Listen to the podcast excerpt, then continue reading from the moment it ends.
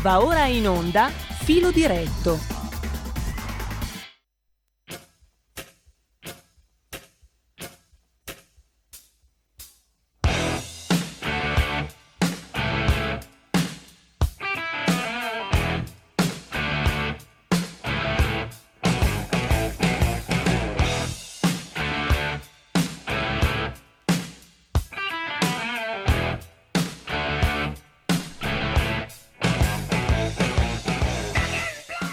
Buongiorno, buongiorno Radio Libertà, ben ritrovati, un graditissimo ritorno per il sottoscritto Alessandro Panza in vostra compagnia, come i bei tempi che furono, un'ora e mezza, novanta minuti di telefonate, di ascolto, di confronto sulle principali notizie del giorno, sull'attualità politica, sulla politica estera, sulle ricette di cucina, se avete voglia, insomma di tutto quello di cui volete parlare.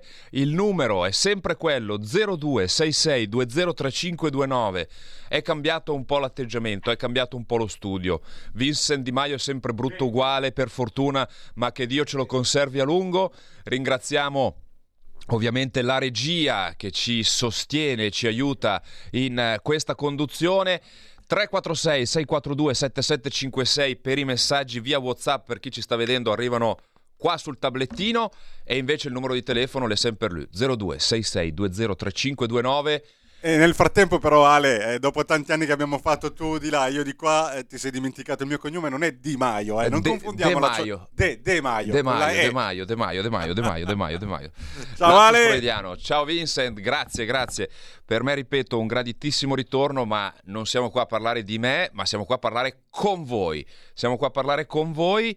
Il numero è quello, vediamo subito qualche notizia, andiamo a vedere l'apertura del Corriere della Sera, eh? Insomma ragazzi, mancano ventiquattro venti, oggi ne abbiamo cinque, mancano venti giorni al voto, mancano tre settimane, saranno tre settimane caldissime, anzi meno, perché la campagna elettorale, quella vera e propria, finirà venerdì a mezzanotte, però poi ovviamente resterà tutta la parte di campagna social che al momento ancora si può fare anche durante il cosiddetto silenzio elettorale.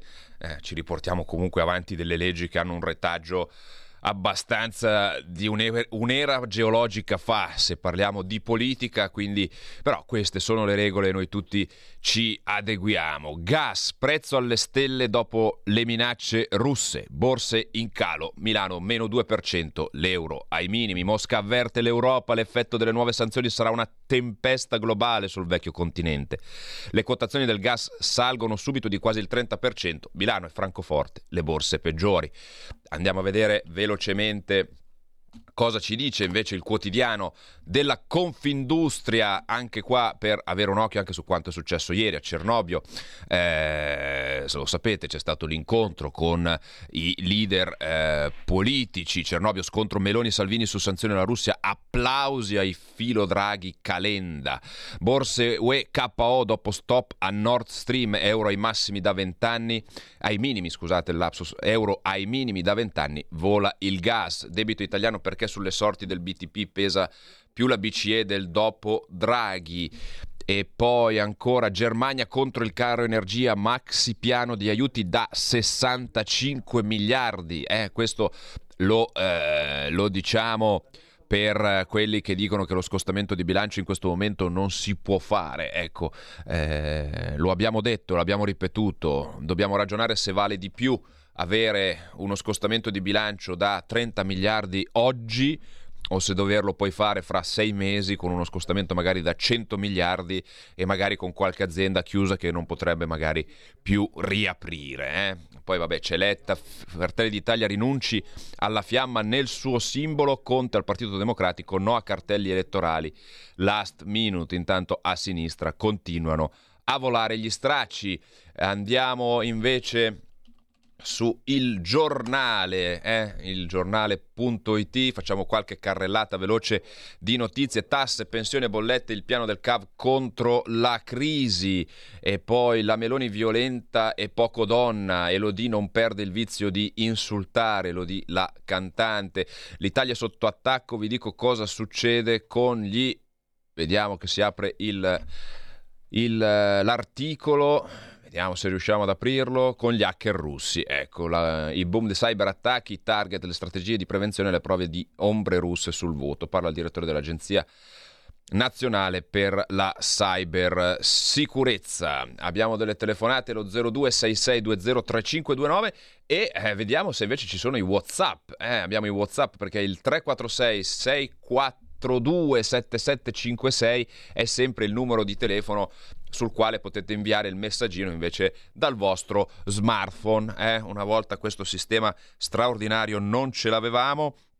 Una volta questo, eh, questo sistema non c'era, c'era il vecchio sistema di messaggistica, ma insomma con i WhatsApp andiamo sicuramente, andiamo sicuramente meglio. Eh? Allora, vediamo, abbiamo visto un po' di notizie, vediamo anche i giornali con il quale si potrebbe anche fare altro che leggerli. Andiamo a vedere La Repubblica, facciamo una veloce rassegna stampa al volo delle ultime notizie in tempo reale, quello che sta avvenendo un po' nel, nel mondo. C'è un'ultima ora delle dieci e trentanove, Afghanistan, attacco kamikaze all'esterno dell'ambasciata russa a Kabul. Eh, questa è una notizia che magari ci riguarda meno direttamente, ma che eh, invito a tenere monitorata, eh? La invito a tenere monitorata perché l'attacco all'ambasciata russa in un contesto come quello dell'Afghanistan potrebbe essere eh, letta sotto molti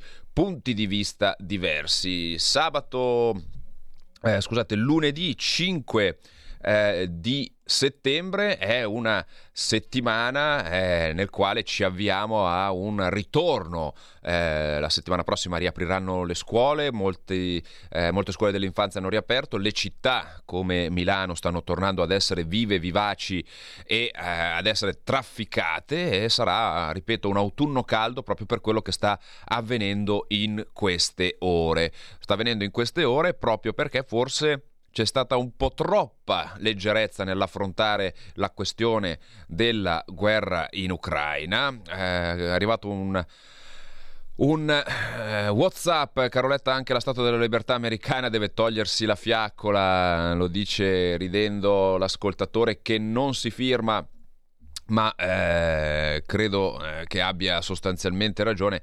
E poi questo la dice lunga su quello che sta facendo come campagna la sinistra, il Partito Democratico e Letta in particolare, ovvero una, una campagna elettorale fatta contro, una campagna elettorale fatta di eh, quasi scherno e di violenza nei confronti dell'avversario, una campagna elettorale fatta solo sul presentarsi contro qualcun altro, contro la destra, evitare che la destra prenda il, eh, il potere. Eh, è fatto da un partito che si chiama Partito Democratico, che dovrebbe avere nel proprio D N A la capacità di capire che sono gli elettori, che sono i cittadini, che è il popolo, che per il nostro paese è sovrano, a decidere da chi vogliono essere governati, da quel popolo sovrano che ha deciso liberamente eh, anche di sbagliare anche di sbagliare. L'abbiamo visto quando eh, cinque anni fa mandarono il trentatré per cento di voti al Movimento cinque Stelle, con tutti i disastri che poi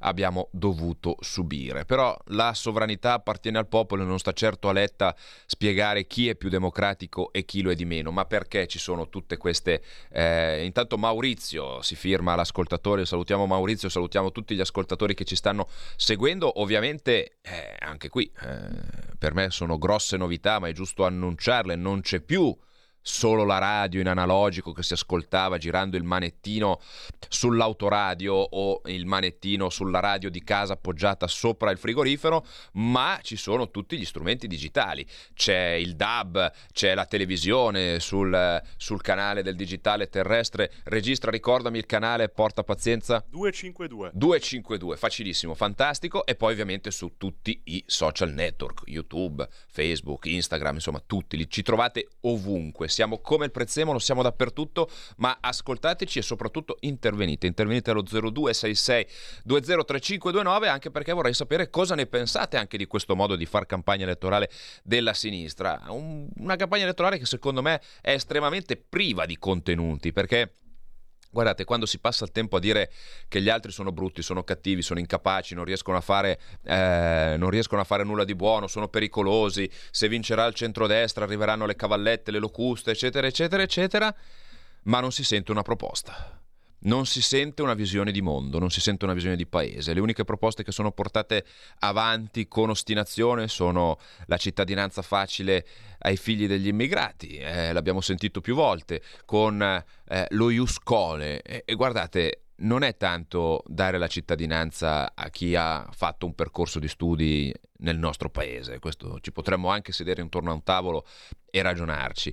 Il problema è che quando tu concedi la cittadinanza a un minore e, e poi devi obbligatoriamente accompagnarlo con un genitore o con due genitori, e quindi diventano la, una cittadinanza diventano tre, quindi prendi uno, paghi uno, prendi tre, e quindi è questo che eh, non si riesce a far capire agli amici della sinistra. E poi lo, ri- lo ricordiamo, è stato detto tante volte, lo continuiamo a ripetere, lo continuiamo a ribadire: fare la cittadinanza, eh, fatemi, datemi la cittadinanza, agli, eh, dare la cittadinanza agli eh, immigrati in Italia non è impossibile, anzi l'Italia è il paese che offre più cittadinanze in Europa, anche più della Germania, ed è un paese dove sostanzialmente vorrei capire quali sono i diritti che non sono accessibili ai figli degli stranieri che mh, vivono nel nostro paese.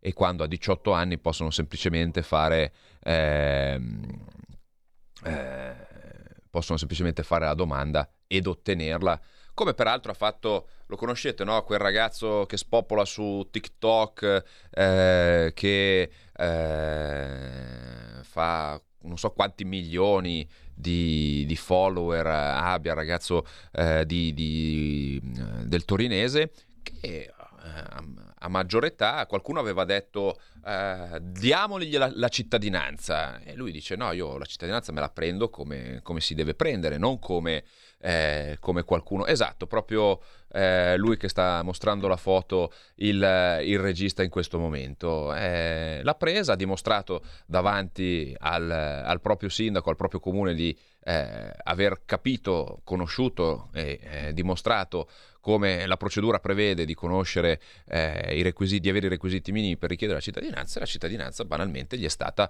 conferita, e quindi abbiamo eh, un cittadino italiano di cui essere, eh, un nuovo cittadino italiano di cui essere orgogliosi. E ovviamente eh, lo diciamo per qualche cretino che è sempre pronto ad agitare lo spettro del razzismo, che il colore della pelle di questo ragazzo non ne fa né una persona migliore né una persona peggiore. Le persone si valutano per quello che fanno, per i propri atti, per il proprio comportamento, per il proprio rispetto, e il colore della pelle è semplicemente come un vestito che noi indossiamo ogni mattina. zero due sei sei due zero tre cinque due nove, abbiamo un ascoltatore, pronto? Sì, buongiorno. Buongiorno. Sono, mi, chiamo, mi chiamo El Muktari, sono un vostro ascoltatore, sono algerino. Benvenuto. Ma volevo solo, grazie, volevo solo tranquillizzare tutti sul fatto che se c'è una cosa che gli italiani non sono è che non sono razzisti, non sono razzisti. Il problema degli italiani è che sono arrendevoli, sono, eh, dimenticano, hanno una memoria un pochino corta, perché forse fa anche un po' comodo, perché se noi pensiamo a quello che aveva dichiarato Monti l'altro giorno rispetto a una sanatoria fiscale, noi non dobbiamo dimenticarci che in pancia all'Agenzia delle Entrate ci sono dei crediti dovuti da tasse non evase, ma, in, ma che erano impossibili da pagare perché c'è stato un consolidamento fiscale di cui Monti si è vantato a partire dal duemiladodici. Quindi un soggetto come Monti in un paese normale non, non potrebbe girare tranquillo, e invece gli italiani sono, è solo un esempio, no? E invece ah, noi l'abbiamo invece fatto senatore a vita. Ma sì, no, ma è una cosa vergognosa, io mi scuso, non è che voglia dar giudizio sul, sul modello istituzionale italiano, dico solo che, insomma, speriamo solo che a sto giro ci togliamo di mezzo tutta stimotizia, se no andiamo a andare sulla parte. Dal punto di vista di un extracomunitario, uno viene in Italia per lavorare e stare bene, ma se trova della gente, scusatemi l'espressione, che merda il paese, come questi della sinistra, ma stai tranquilli che la sinistra non, non, non la vota di sicuro.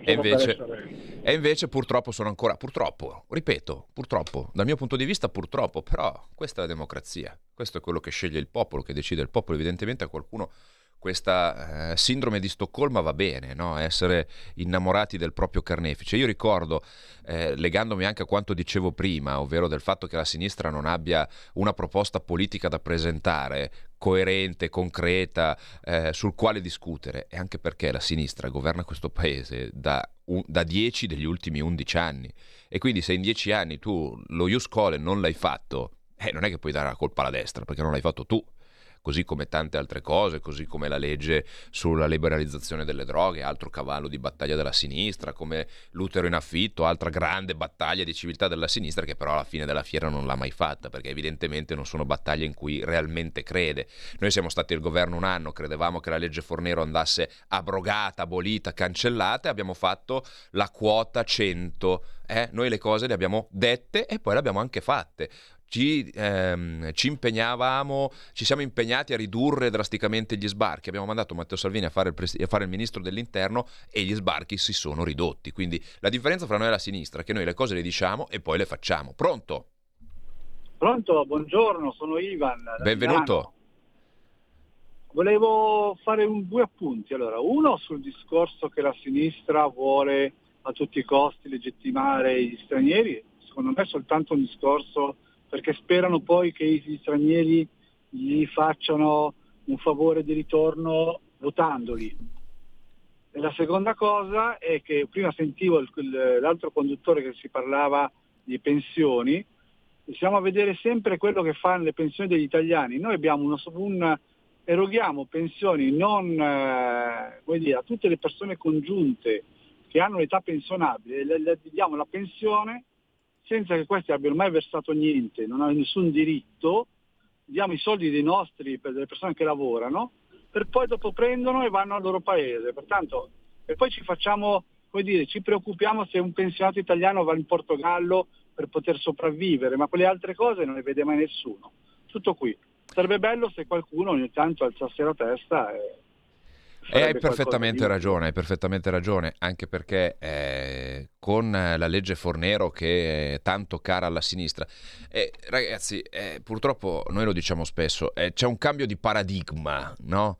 Eh, la sinistra non è più una, noi siamo ancora forse un po' fossilizzati sull'idea che la sinistra eh, sia il partito comunista, no? Sia quel partito che stava nelle fabbriche, che stava dalla parte degli ultimi, che stava dalla parte degli oppressi, che stava contro i padroni, eh, che cercava in tutte le maniere di eh, alleviare le sofferenze del popolo, magari con l'idea dell'internalizzazione internazionalizzazione, scusate, mi si è impastata la lingua, eh, per ottenere la libertà dei popoli. Ecco, non è più così.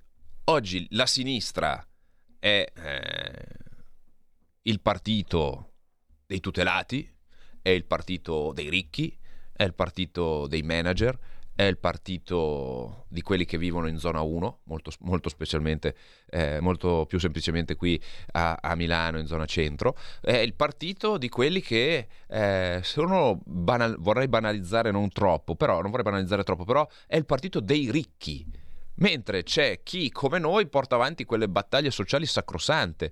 Perché fare la quota cento piuttosto che la quota quarantuno? Per noi è qualcosa di insindacabile, di imprescindibile, perché non è il eh, banchiere, e attenzione, uso volontariamente la parola banchiere, non bancario, conoscendone la differenza, cioè non è lo, quello che ha lavorato allo sportello, ma quello che detiene, quello che è il padrone della banca, ad andare in pensione a sessantasette anni, ma non è eh, cioè non si tutela lui. Si tutela magari quello che è stato in catena di montaggio una vita, quello che ha fatto il muratore una vita, quello che ha fatto il camionista una vita, e a uno che ha guidato il camion per quaranta anni dirgli vai in pensione a sessantaquattro anni invece di dirgli vai in pensione a sessantasette, vi posso assicurare che cambia la vita, e la cambia tanto. E uno che ha lavorato per quaranta anni ha pagato, si è pagato i suoi contributi, e andare in pensione non è un regalo che lo Stato gli fa, ma è un diritto che il lavoratore si è conquistato giorno dopo giorno, mese dopo mese, marchetta dopo marchetta. Dobbiamo uscire dalla logica che la pensione... Certo, chi non ha mai fatto un cazzo, scusate il francesismo, e si becca la pensione sociale, è chiaro che è un regalo che gli fa lo Stato. ma viviamo in uno stato di welfare e questo è comunque previsto, che qualcuno che le cicale, quelli che hanno sempre ballato e cantato, non hanno mai lavorato, non hanno mai messo da parte nulla, qualcuno poi provvede. Però non possiamo pensare che siano le formiche sempre e comunque a pagare per le cicale e a premiare ulteriormente le cicale con i redditi di cittadinanza. Bisogna tutelare chi ha lavorato e chi continua a lavorare, altrimenti questo paese muore. Pronto? Buongiorno, sono Lisetta. Buongiorno Lisetta. Come, come sta? Come sta? Sto bene, sto bene, grazie. Lei è sempre informissima. Sì, tiro in menanza. Brava. Allora, volevo dirle qua, in aggiunta qualcosa del P D, che secondo me è finita, diciamo più in generale, l'epoca in cui la sinistra coltivava l'ambizione di interpretare il ruolo della giraffa. Visto che prima ha parlato di animali, continuiamo con gli animali. Così, non so se lo sa lei, nel millenovecentoquarantasei definì il P C, cioè il Partito, il Partito Comunista Italiano, il suo leader Togliatti, un animale che col suo lungo collo vede più lontano degli altri. Fuori di metafora, dico io, è finita di guidare tutte le forze in cammino per, per realizzare le magnifiche sorte progressive della storia. Nessuno più crede nelle immancabili sorte progressive, dico io, nessuno può più aspirare a essere la giraffa della storia. Grazie, grazie. Tutto questo per il P D. Grazie. Un saluto, arrivederci. Un, gra- un caro saluto a una delle più affezionate ascoltatrici di, di questa radio. Vi leggo velocemente qualche messaggio prima di andare in pubblicità, visto che ne sono arrivati molti, non riusciamo a rispondere a tutti. Salve, sono Luisa e vi assicuro che, la sinistra non sono, che a sinistra non sono per nulla democratici. Eh, Giuliano che ci scrive, certo, perché l'informazione ce l'ha in mano la, eh, la sinistra, e questi sono solo alcuni dei messaggi, che è vero, che è vero, perché poi se noi andiamo a vedere quello che succede eh, diciamo nel mainstream, in quei giornali che dovrebbero essere, diciamo così, sopra le parti, come lo erano forse una volta, tipo il Corriere della Sera o La Repubblica, poi uno si chiede perché i dati semestrali del numero di vendita di copie vadano sempre inesorabilmente a calare. L'unico giornale che tiene eh, eh, e che anzi incrementa i propri lettori, guarda caso, sono giornali come La Verità, eh, che eh, magari raccontano eh, sicuramente con un, una partigianeria magari politica o con eh, una visione magari anche un po' sprezzante del mondo, ma sicuramente non si piegano a quelle che sono le volontà dei, eh, dei potenti, mettiamola così. Ci fermiamo per qualche secondo di pubblicità, vi ricordo tre quattro sei sei quattro due sette sette cinque sei per intervenire in diretta, zero due sei sei due zero tre cinque due nove invece per telefonarci. A tra pochissimo. Tutte le domeniche, dalle otto alle dieci, la rassegna stampa del giorno e alcuni dei fatti principali della settimana che si è appena conclusa, con ospiti e telefonate in diretta. La domenica mattina, non perdere contatto con la realtà, su Radio Libertà, senza filtri né censure.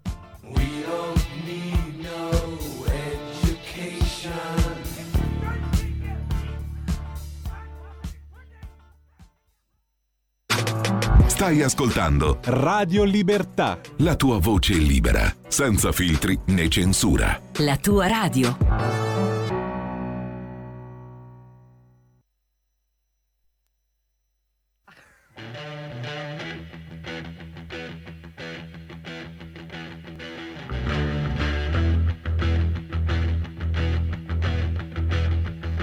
You need cool air, baby, I'm not down.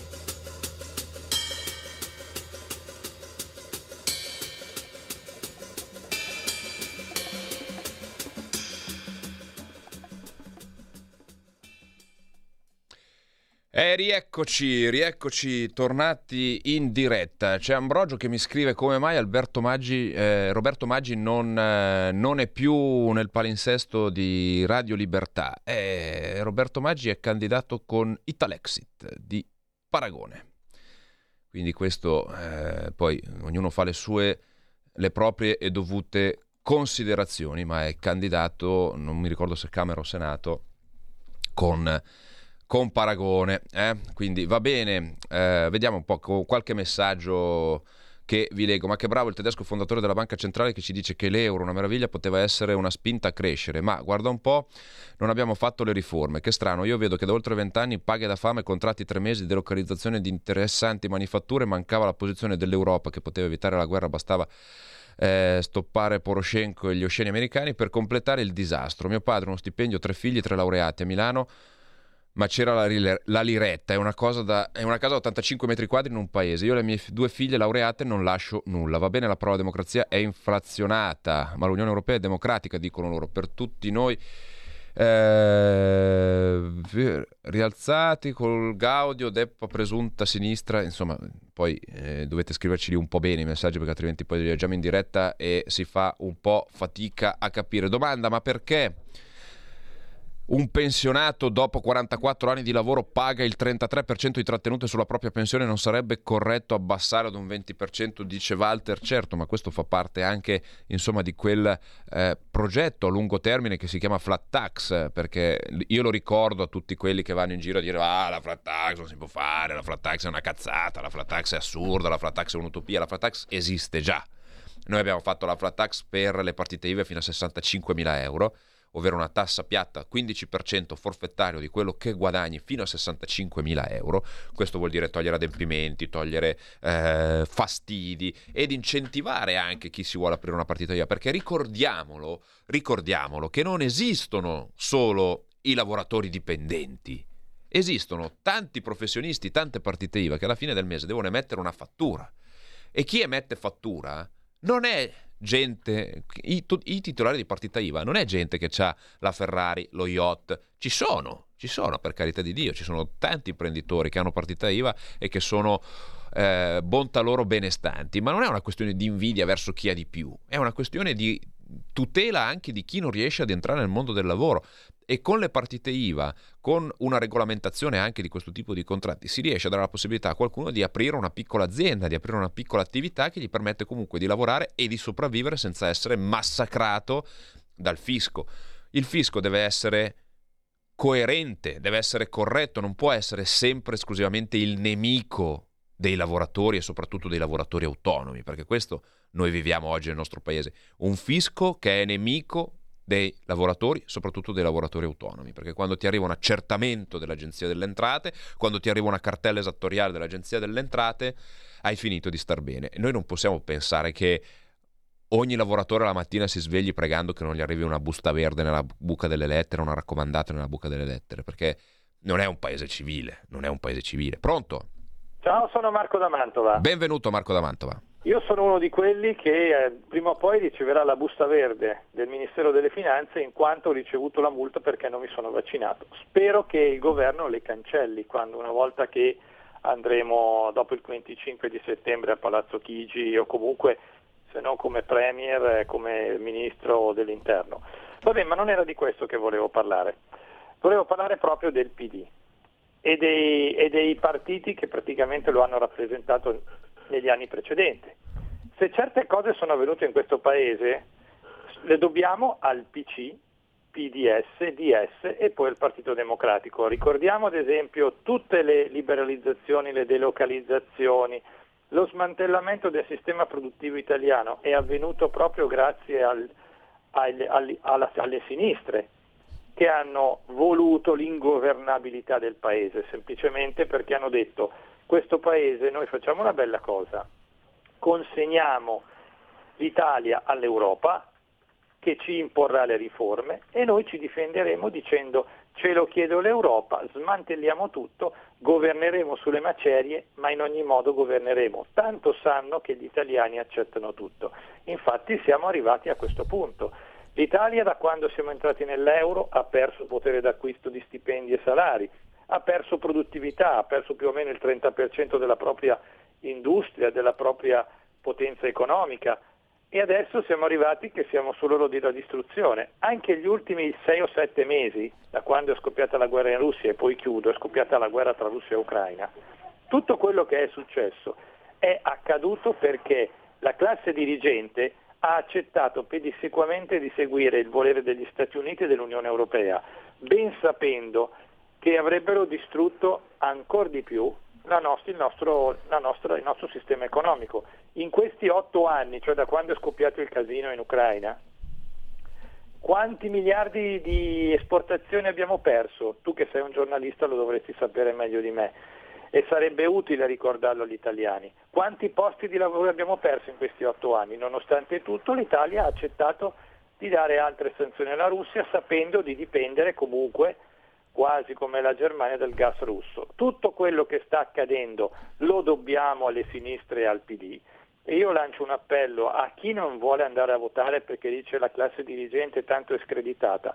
Ogni persona che non va a votare in questo modo aiuterà il P D, che punta a questo punto sulla Su, su chi non vuole andare a votare. Chiarissimo, chiarissimo, ti ringrazio. Ricordo trenta quaranta secondi, però eh, l'ascoltatore ha detto cose sacrosante, ho concesso un po' di manica, come si dice in, eh, in questi casi. Pronto? Sì, pronto. Buongiorno. Buongiorno, sono Massimiliano. Benvenuto. Io sono d'accordissimo con, uh, con il signore che ha parlato adesso, no? E questo è il punto perché Letta fa solo la campagna. Stavo dicendo la campagna acquisti degli ignoranti, no? Sto facendo solo la campagna elettorale per screditare l'avversario. Perché? Perché lui sa benissimo che coloro che votano la sinistra, che, che, che cosa potrei dire che sono? Degli imbecilli, degli ottusi, dei somari? Sì, perché loro vedono che l'Italia è stata rovinata da questa sinistra maledetta, e nonostante quello continuano a dargli il voto, a sostenerla. Sapete perché? Perché odiano coloro che hanno avuto un pochettino di fortuna, lavorando magari quattordici quindici ore al giorno come ho lavorato io. È l'invidia sociale.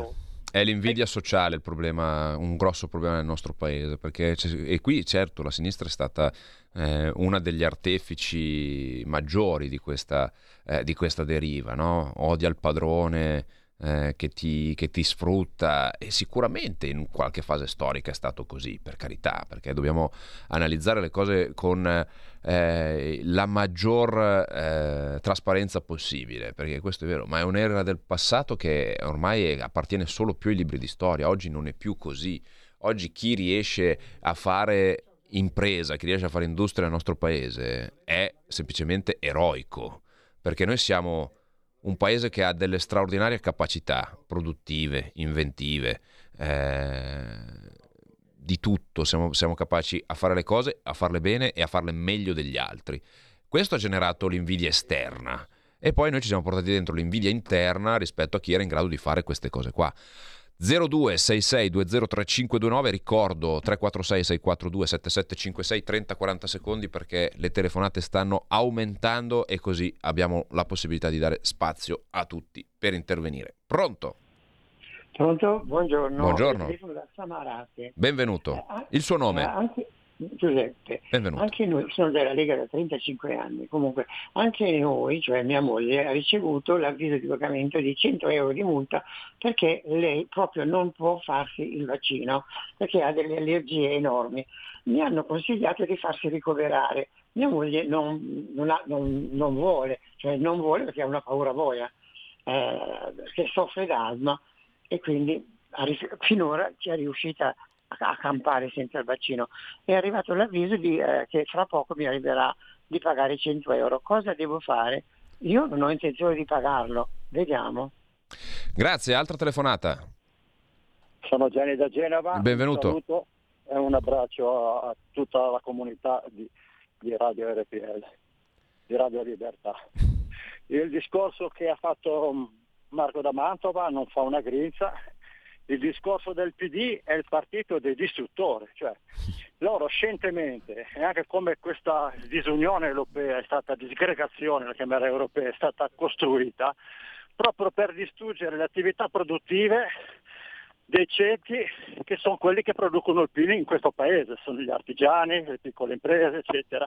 E c'è sempre invece da andare a ascoltare quello che dicono, vedi Cernobbio, che mi ricordo bene la foto, sì, sì, sì, di Mario, sì, certo. Monti con la Camusso. Eh, figurati, certo, certo, certo. E quindi eh, siamo sempre lì. Noi non possiamo più andare col pilota automatico, perché sennò saranno distrutti, e l'unico movimento che potrà fare qualcosa è la Lega, ma bisogna dare il voto. È certo, perché dare è voto certo. Meloni è come dare un voto al P D.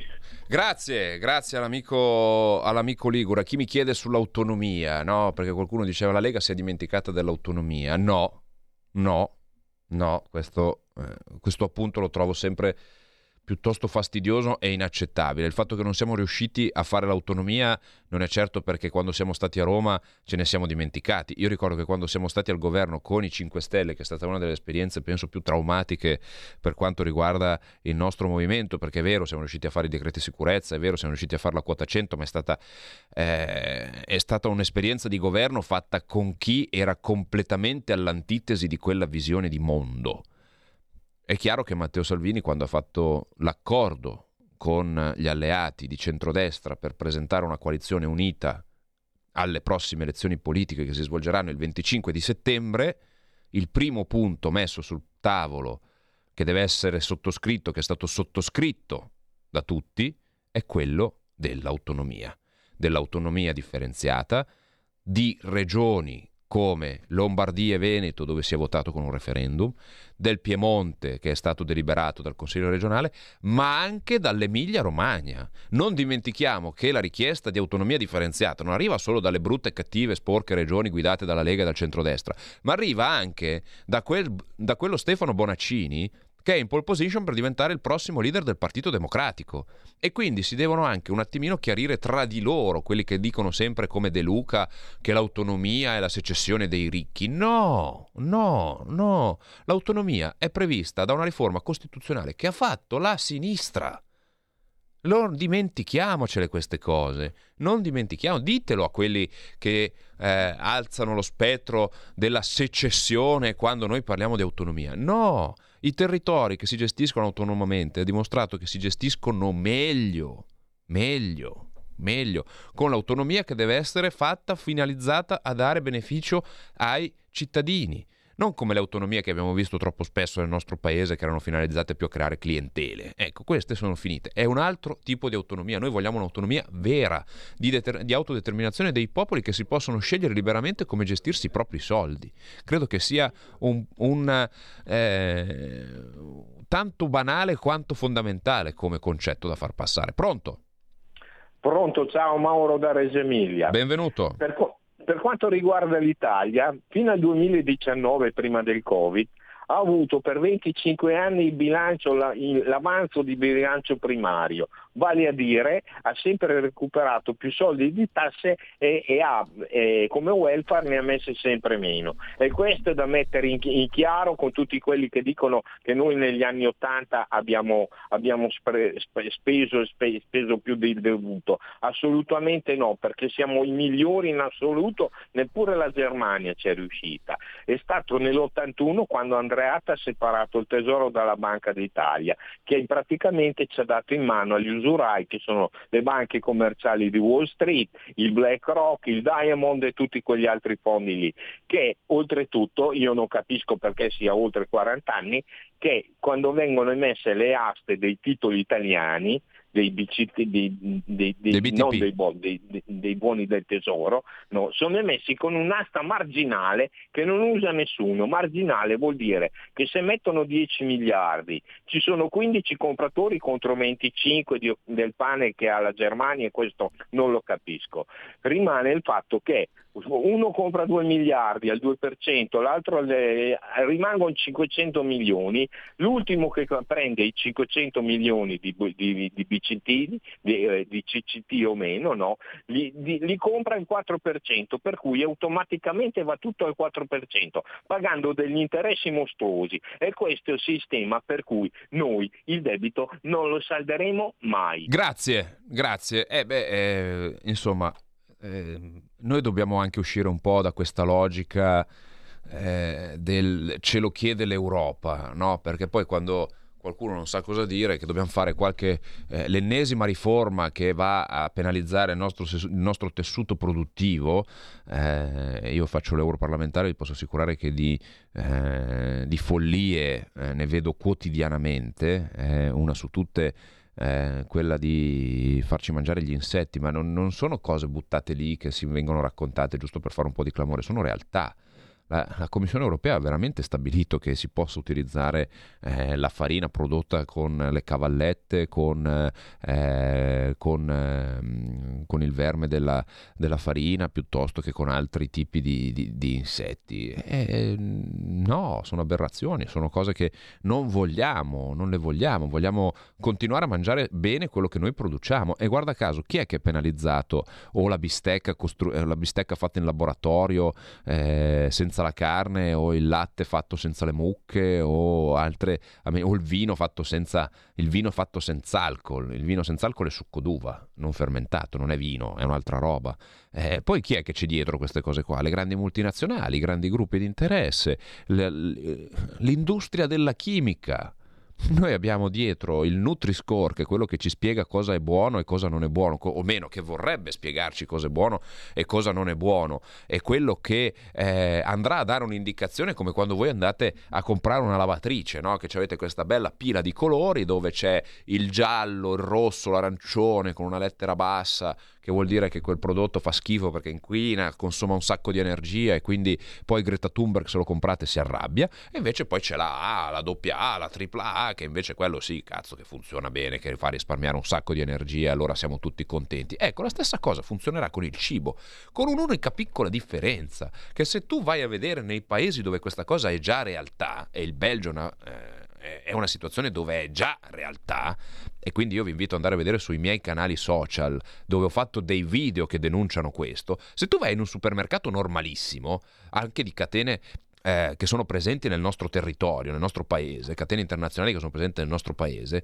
e tu vai a vedere i prodotti che sono fatti con il Nutri-Score, che sono marchiati con il Nutri-Score, ti rendi conto che i prodotti che sono marchiati con le lettere più basse, cioè quelli che vengono eh, cioè quelli che vengono venduti come più sani, no? La A, la B, la C, sono prodotti che sono tutti semilavorati dalla grande distribuzione, sono tutti prodotti precotti, sono tutta roba piena di conservanti, è tutta roba piena di chimica, è tutta roba piena di additivi, è tutta roba che tu devi comunque cuocere e magari friggere. Tu vai a comprare le patatine, quelle che della busta surgelata, che poi tu metti in padella o nel forno, nella friggitrice, e ti fai friggere, eh, non la patata, le patatine, proprio quelle già tagliate che comprate, tu le vai a comprare al supermercato e questi ti dicono che è lettera A, ma sono patatine fritte.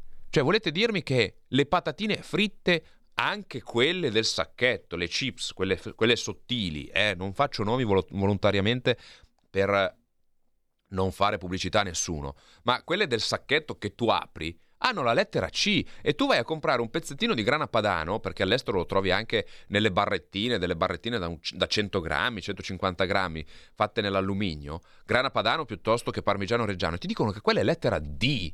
Cioè, voi capite che non possiamo vivere in un mondo dove l'industria, una parte di industria perlomeno, e la politica che è supportata da quell'industria ci spiega che le patatine fritte del sacchetto per i nostri figli sono più salutari rispetto che un pezzo di grana padano. E quando noi facciamo le battaglie su queste cose qua ci dicono che siamo degli, dei retrogradi e che non capiamo nulla, senza tener conto che questa, eh, questo tipo di attività non solo è dannosa veramente per la salute, ma soprattutto distruggerà l'agroalimentare italiano. Perché? Perché il ce lo chiede l'Europa è stato il più grande bluff ed è stato il più grande nemico del nostro paese. Pronto?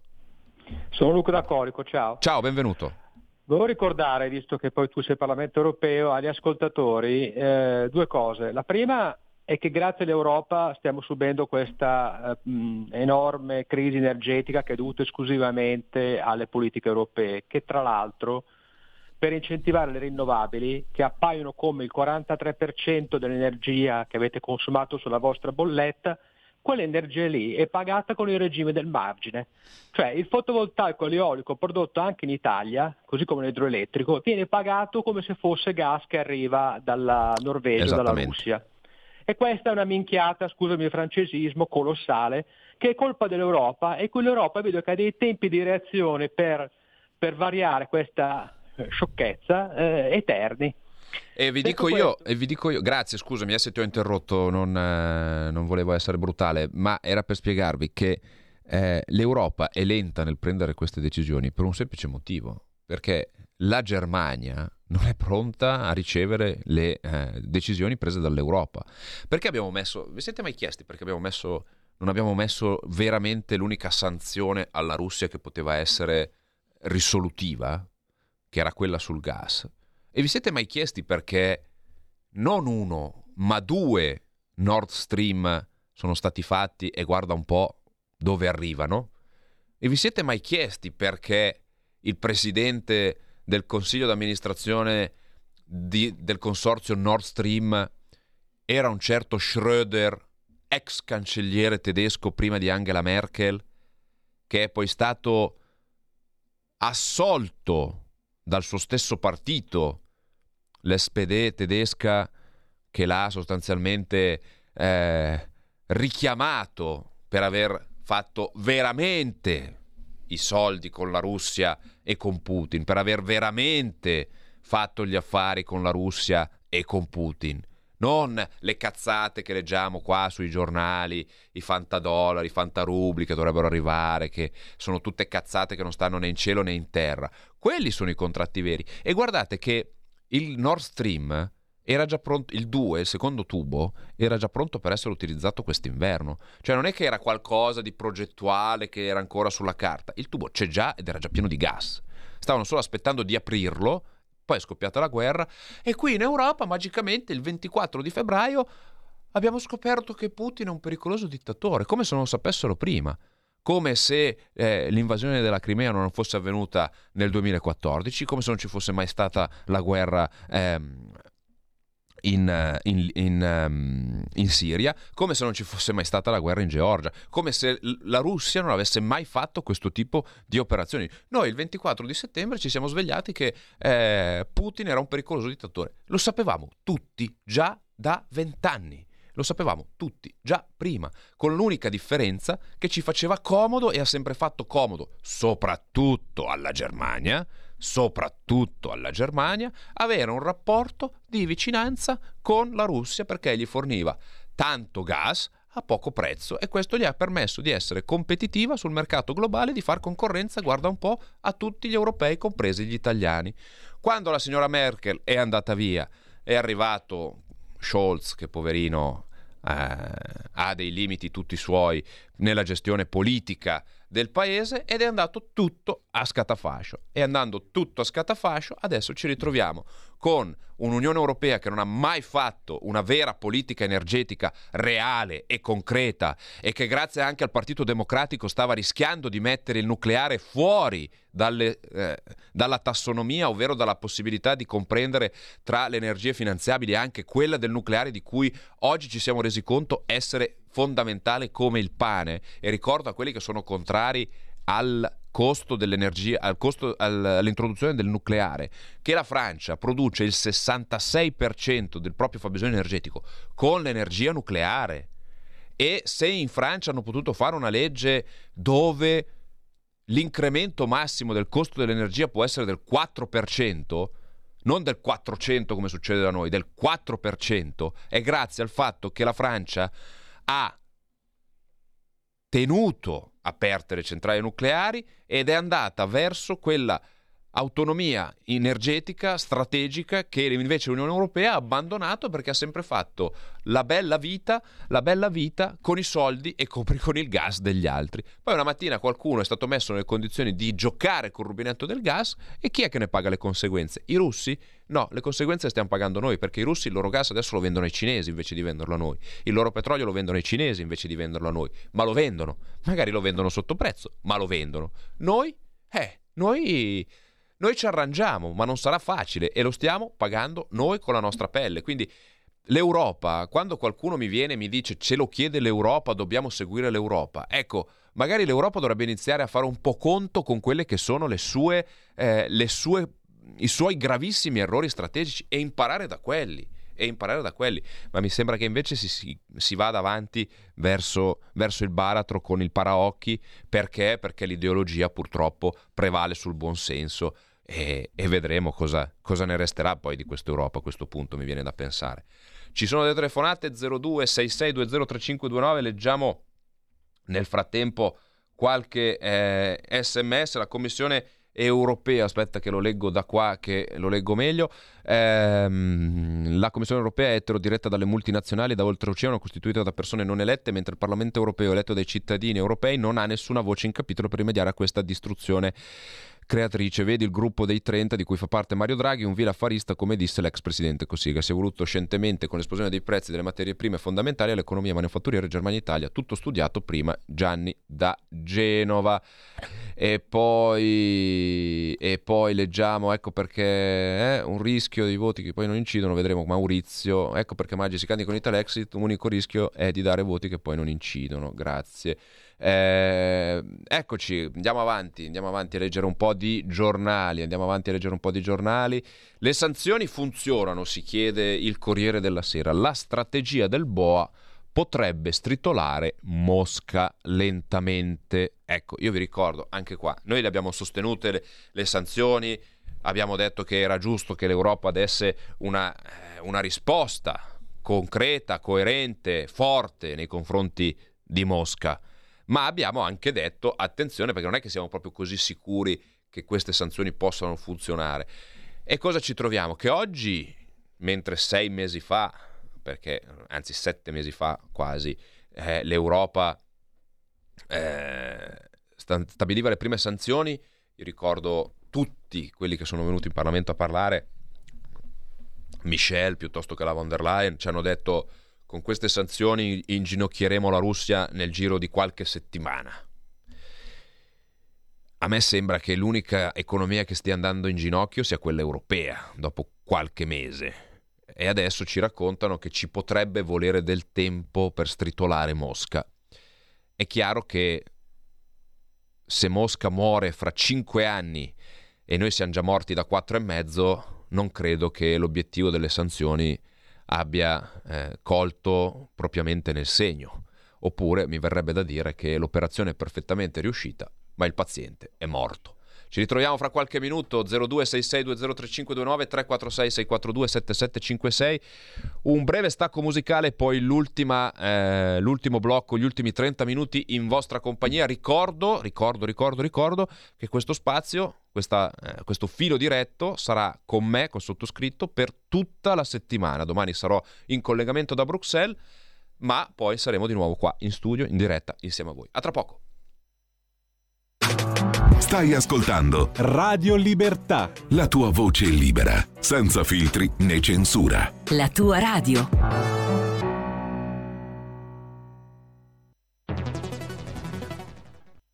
C'è chi te la racconta sbagliata e chi te la racconta male. C'è chi te la racconta tagliata e chi te la racconta al contrario e chi non te la racconta affatto. Q D S te la racconta giusta. Ogni giorno la tua terra, il suo presente, le sue attese, la sua volontà di rinascita. Leggi, abbonati, scegli Il Quotidiano di Sicilia. L'informazione giusta per crescere insieme. La radio è sempre di più ovunque. Io la radio la ascolto in auto con tutti i nuovi programmi, perché ho la radio D A B. E tu? Io al lavoro ascolto la radio dal mio computer. E tu? Io a casa l'ascolto dalla mia tivù. E tu?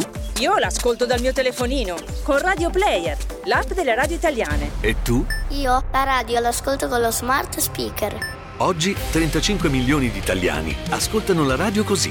E tu? La radio, ovunque, sempre di più. Anche Radio Libertà è su Radio Player Italia.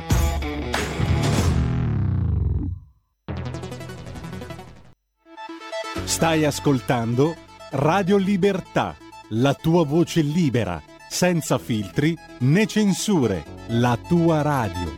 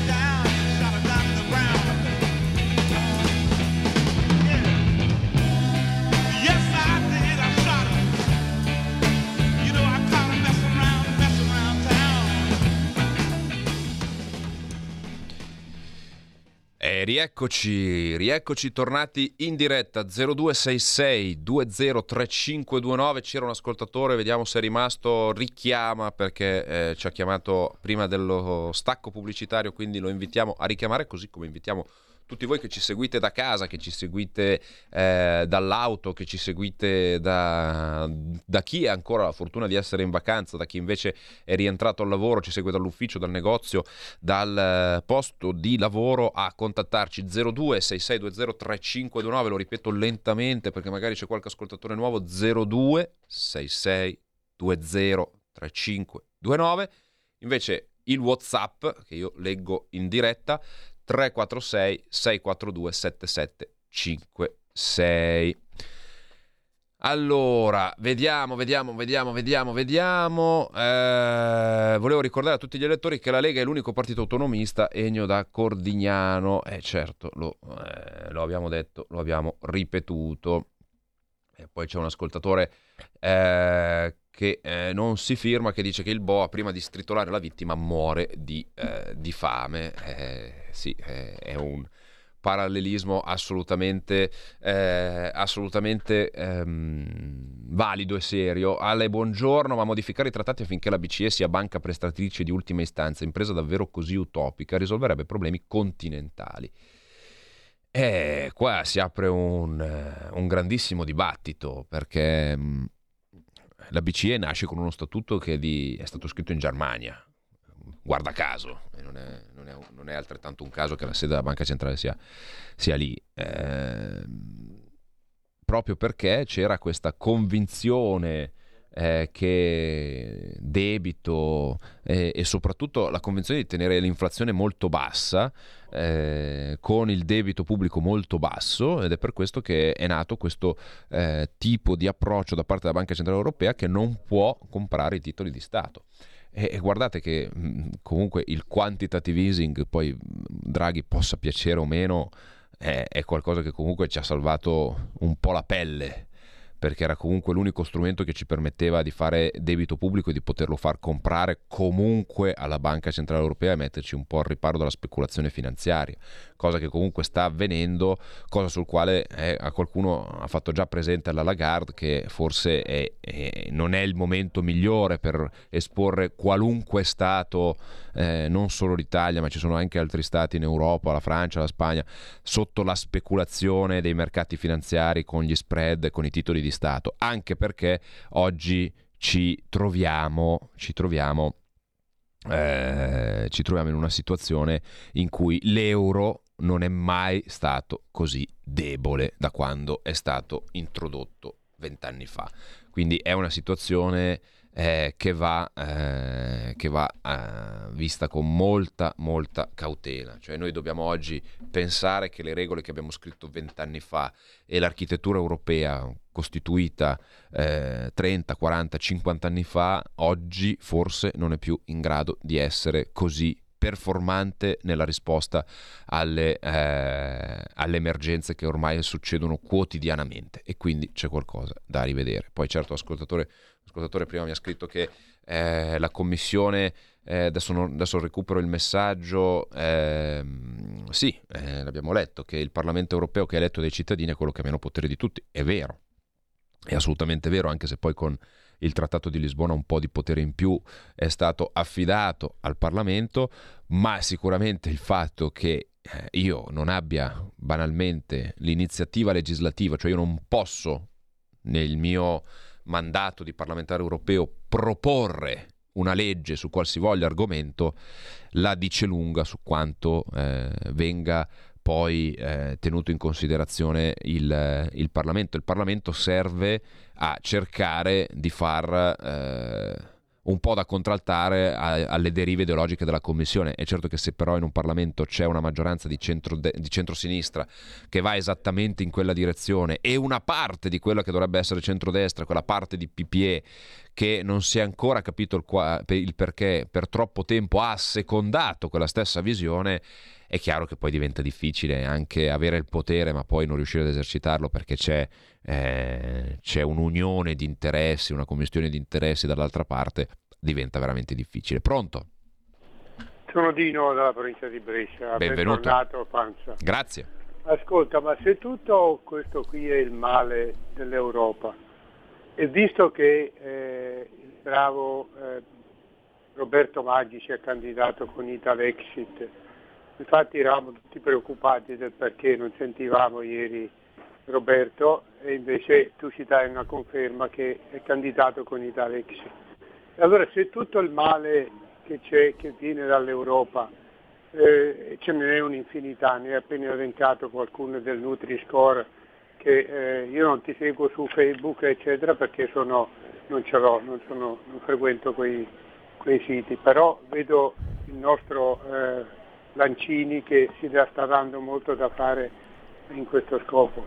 E visto che allora tutto il male, come dicevo, all'Europa, con tutto quello che sta succedendo, ma perché non si può, io non riesco a capire perché non si può uscire dall'euro o quantomeno fare un tentativo e, e a, quantomeno diciamo eh, abbozzare quanto, come fa Paragone. Grazie, grazie, te lo spiego subito, te lo spiego subito, perché eh, innanzitutto eh, Paragone grida e abbaia alla luna eh, senza poi avere la capacità di trovarsi a fare quello che, che andrebbe fatto, perché eh, è come dire, è come se io domani fondassi un partito zero tasse, basta tasse, non vi faccio più pagare le tasse. Certo che qualcuno potrebbe dire, ma ti voto subito, poi magari prendo tanti voti, mi trovo a governare e poi devo togliere le tasse, eh, perché devo fare quello per cui sono stato eletto. Allora, cerchiamo di stare nella concretezza delle azioni. L'Unione Europea, per come è strutturata oggi, non si può semplicemente, per uno Stato come l'Italia, e ricordo che se qualcuno fa il parallelismo col Regno Unito, ricordo che banalmente il Regno Unito non aveva la moneta unica, non aveva l'euro. Noi ce l'abbiamo. Noi oggi abbiamo basato tutta la nostra economia, tutta la nostra finanza, tutto il nostro eh, mercato su quella roba lì. E quindi non si può semplicemente decidere di uscire, come sostiene Paragone, perché non sarebbe,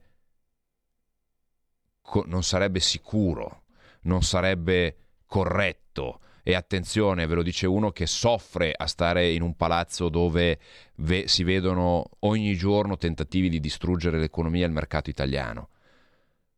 Bisogna farlo dall'interno, bisogna farlo dall'interno e per farlo dall'interno serve innanzitutto un governo nazionale che spinga per una rimodulazione di quella che era l'Europa di una volta e che non è più l'Europa di oggi, ovvero quell'Europa basata sul libero scambio del mercato dei beni e dei servizi. Oggi purtroppo siamo in un'Europa dove domina la finanza e domina la speculazione. Noi non dobbiamo proporre soluzioni utopiche che non si possono realizzare, che ci porterebbero nel caos di un mondo che non saremo poi in grado di gestire. Noi oggi dobbiamo proporre una revisione completa, qualcuno mi parlava della revisione dei trattati, ci sono tanti trattati da rivedere, ma i, i primi trattati da rivedere sono quelli per cui l'Unione Europea deve essere meno, molto meno invasiva nei confronti degli Stati membri, con delle normative che non servono a nessuno se non a qualche multinazionale, e soprattutto deve smettere di essere... Eh, di pensare di essere un super stato che non è, perché oggi l'Unione Europea è basata solo su un collante che era una volta economico e oggi è finanziario. Noi torneremo ad essere centrali a livello europeo e come Europa ad essere centrali a livello globale solo se torniamo indietro di quaranta anni prima di Maastricht, dove l'Unione Europea era la comunità economica europea, dove si prevedeva la libera circolazione delle merci, dove si prevedeva la possibilità da parte dei cittadini europei di vivere in un continente più facile, dove era più facile fare mercato, dove era più facile arricchirsi in maniera ovviamente lecita, ovviamente in maniera basata sul lavoro delle proprie, delle proprie mani. Oggi non è più così. Oggi l'Unione Europea è diventato eh, un, un mostro, un mostro mitologico dalle tante teste che ci vuole imporre una visione del mondo Eh, globalizzato, una visione del mondo dove non esistono più le differenze all'interno degli stati, dove tutti dobbiamo mangiare le stesse cose, dove tutti dobbiamo indossare gli stessi vestiti e dove tutti la dobbiamo pensare allo stesso modo. Ecco, io sono certo, e ve lo dice uno che ci lavora dentro, che la soluzione non è abbaiare alla luna presentando una soluzione inapplicabile di dire prendo e me ne vado, perché non vai da nessuna parte. Si cambiano le cose stando lì, stando dentro, sporcandosi le mani e rendendosi conto giorno dopo giorno delle cose che non funzionano e delle cose che si possono cambiare. Ma lo facciamo insieme, non lo posso fare io da solo. Lo facciamo insieme. Pronto? Pronto, ciao Luca, Treviso. Benvenuto. Ascolta, no, io volevo dire a tutti quanti che non, non abbiamo capito niente noi della Lega o, o della destra, perché la soluzione è europea. Guardate la Ursula von der Leyen, lei l'ha fatto, ha trovato una soluzione, si è aumentato lo stipendio di trentamila euro, questo è l'unico modo per affrontare la crisi, no? Quindi adesso noi andiamo a lavoro, vado dal mio datore e dico dammi trentamila euro in più così io ho risolto i problemi della mia vita. Cioè se siamo ridotti a questi termini qua, veramente io non, non riesco a capire neanche come, come possa uno eh, pensare di andare a votare cinque stelle, sinistra. Non, non, non riesco veramente a capirlo con tutta la mia buona volontà, e per carità, perché magari ognuno di loro ha delle idee che potrebbero anche essere lungimiranti o, o giuste, ma io non, non riesco a capire su quali basi uno può andare a votare sinistra o cinque stelle o peggio ancora, non, non lo riesco a capire. Detto questo, volevo fare solo un, invi- una, un invito a tutti quanti, andate a votare, votate quello che volete, per carità, ma andate a votare, non lasciate bianche, schede bianche o, o, o, o lasciate al caso le cose, che poi sono tutti bravi a lamentarsi, bisogna fare, fare, fare, fare. Grazie, scusate per la lungaggine del mio... Un caro abbraccio, un caro abbraccio, un saluto a te. Eh, sì, eh, non commento la, la, la notizia dell'aumento di stipendio della von der Leyen perché non, non ne ho avuto notizie sinceramente.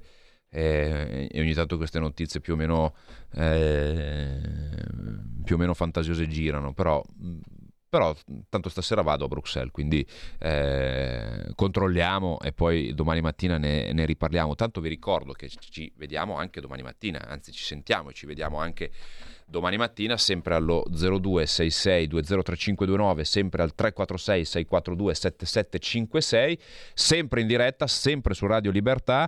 Eh, abbiamo ancora qualche minuto in vostra compagnia per eh, continuare questa eh, questa chiacchierata che, eh, che stiamo facendo. Poi ragazzi, io resto convinto di una cosa, che l'Unione Europea imploderà da sé, perché e, e non sarà Paragone a farla crollare, con tutto il bene e, e grande fortuna a lui e a chi lo segue, per carità di Dio.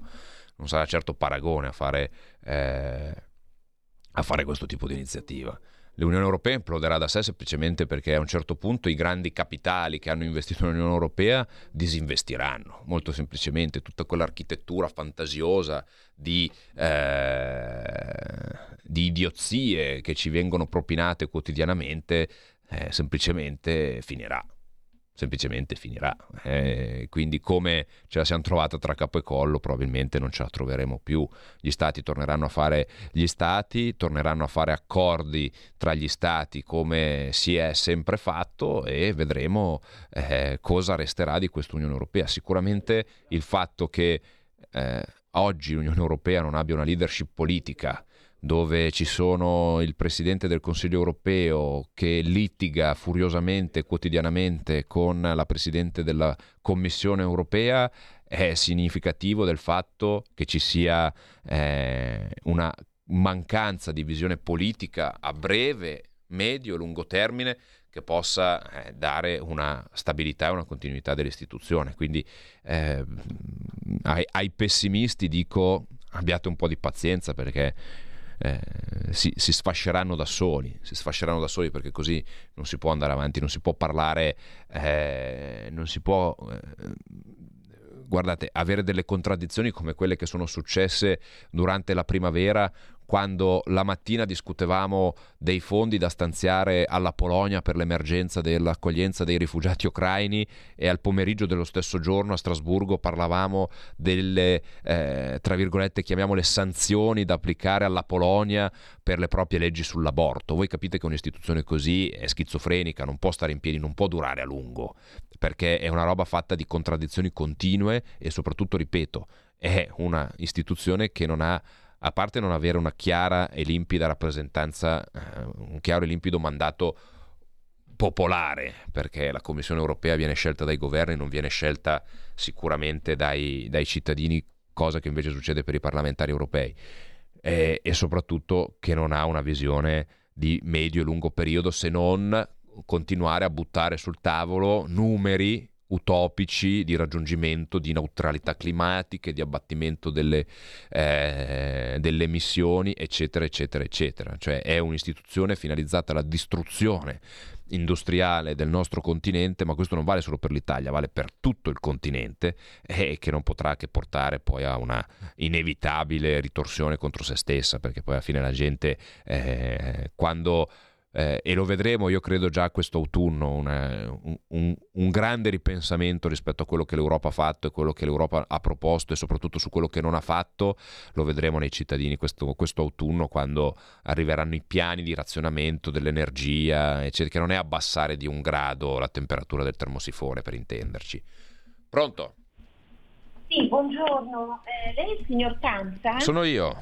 Eh, salve. Eh, dunque, io volevo fare eh, i complimenti e i miei saluti più cari al signor Maggi, Roberto, che dopo dodici anni di eh, radio ha capito che eh, non era più il suo posto, cioè questo partito ormai è diventato una cosa... Eh, ehm, non si capisce bene, un mostro strano. Che va bene, grazie bene. Signora, la salutiamo, un caro saluto. Eh, chiami il signor Maggi e glielo dica di persona, non attraverso Radio Libertà. Qua stiamo parlando di Europa, stiamo parlando della contingenza eh, quotidiana di quello, di quello che succede.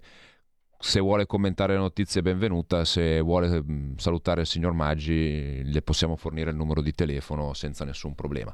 Eh, zero due sei sei due zero tre cinque due nove. Le sanzioni funzionano, questo l'abbiamo letto. Andiamo a vedere qualche altro giornale, vediamo se c'è qualche notizia live. Zelensky: i russi utilizzano centrale di Zaporizia come fosse arma nucleare. Eh, questo è, è un tema che tiene banco ormai da settimane. Debito italiano perché sulle sorti del B T P pesa più la B C E del ma dopo Draghi, questo l'abbiamo visto. Salvini: uno scudo U E al posto delle sanzioni alla Russia. Calenda: governo di larga coalizione anche con la Meloni. Abbiamo capito che il problema di Calenda è di tornare al governo in qualsiasi modo possibile, con chiunque possibile, basta tornare al governo. Eh, poi vabbè, c'è Lega Ambiente, qui parliamo di montagna, tema sapete a me caro. I ghiacciai dell'intero arco, arco alpino sono a rischio, e quest'anno purtroppo ne abbiamo vista una reale eh, conseguenza, proprio per il fatto che eh, proprio per il fatto che eh,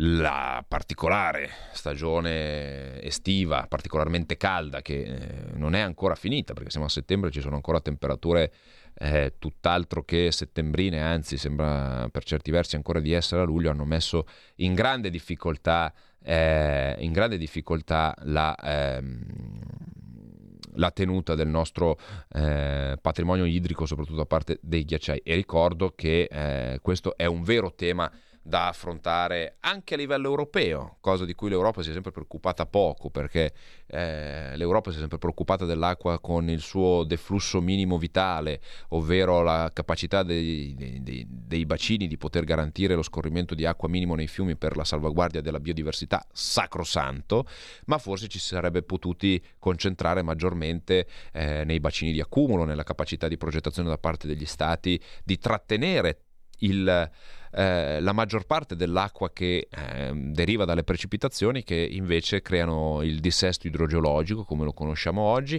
oppure, oppure la, semplicemente la disperdiamo senza essere in grado di trattenerla. Cioè noi non siamo eh, non abbiamo la capacità di trattenere l'acqua piovana banalmente per riuscire poi a riutilizzarla, magari non per uso alimentare, non per uso, eh, non per uso umano, ma sicuramente sarebbe assolutamente utilizzabile per eh, per l'agricoltura, ma anche poi per tutti quei eh, per tutte quelle imprese, per tutte quelle aziende che utilizzano l'acqua nelle loro lavorazioni, e sappiamo quanto sarà fondamentale nei prossimi anni avere un approccio strategico anche, anche, su, anche su questo.